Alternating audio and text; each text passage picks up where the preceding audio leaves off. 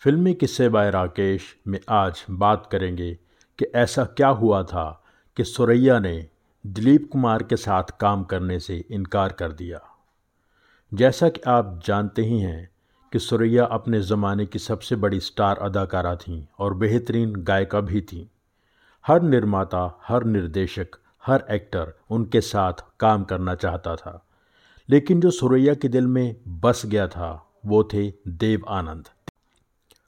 खैर, यहाँ बात दिलीप कुमार की करते हैं। दिलीप कुमार सुरैया के साथ काम करने के लिए बहुत बेचैन थे, लेकिन सुरैया को दिलीप कुमार में कोई इंटरेस्ट नहीं था। उन्हीं दिनों दिलीप कुमार की दोस्ती निर्देशक के आसिफ के साथ हो गई। के आसिफ ने जो पहली फ़िल्म बनाई थी, उसका नाम था फूल, जो 1945 में आई। फूल की नायिका थी सुरैया। दिलीप कुमार ने के आसिफ से कहा कि तुम कोई प्रोजेक्ट तैयार करो जिसमें मैं और सुरैया साथ में काम कर सकें।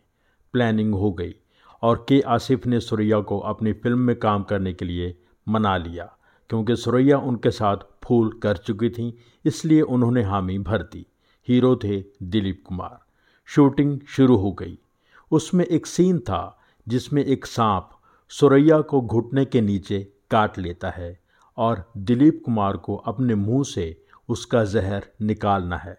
जब यह सीन शूट हुआ तो सुरैया के मुताबिक शुरू में ही ओके हो गया था, लेकिन फिर भी इसी सीन की शूटिंग चार दिन तक होती रही। आखिरकार सुरैया को समझ आ गया था कि यहाँ बात कुछ और हो रही है।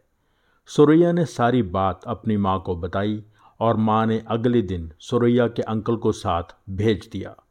अगले दिन कोई दूसरा सीन शूट होना था, लेकिन के आसिफ और दिलीप कुमार ने फिर से वही सीन शूट करना शुरू कर दिया।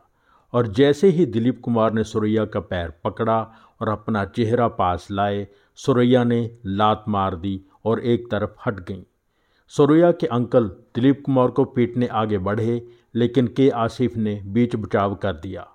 सुरैया ने तभी ये फ़िल्म छोड़ दी और के आसिफ और दिलीप कुमार को बहुत बुरा भला कहा। साथ ही चेक साइन करके के आसिफ को दे दिया कि मेरी वजह से जो भी नुकसान हुआ है, उसका पैसा भी ले लो।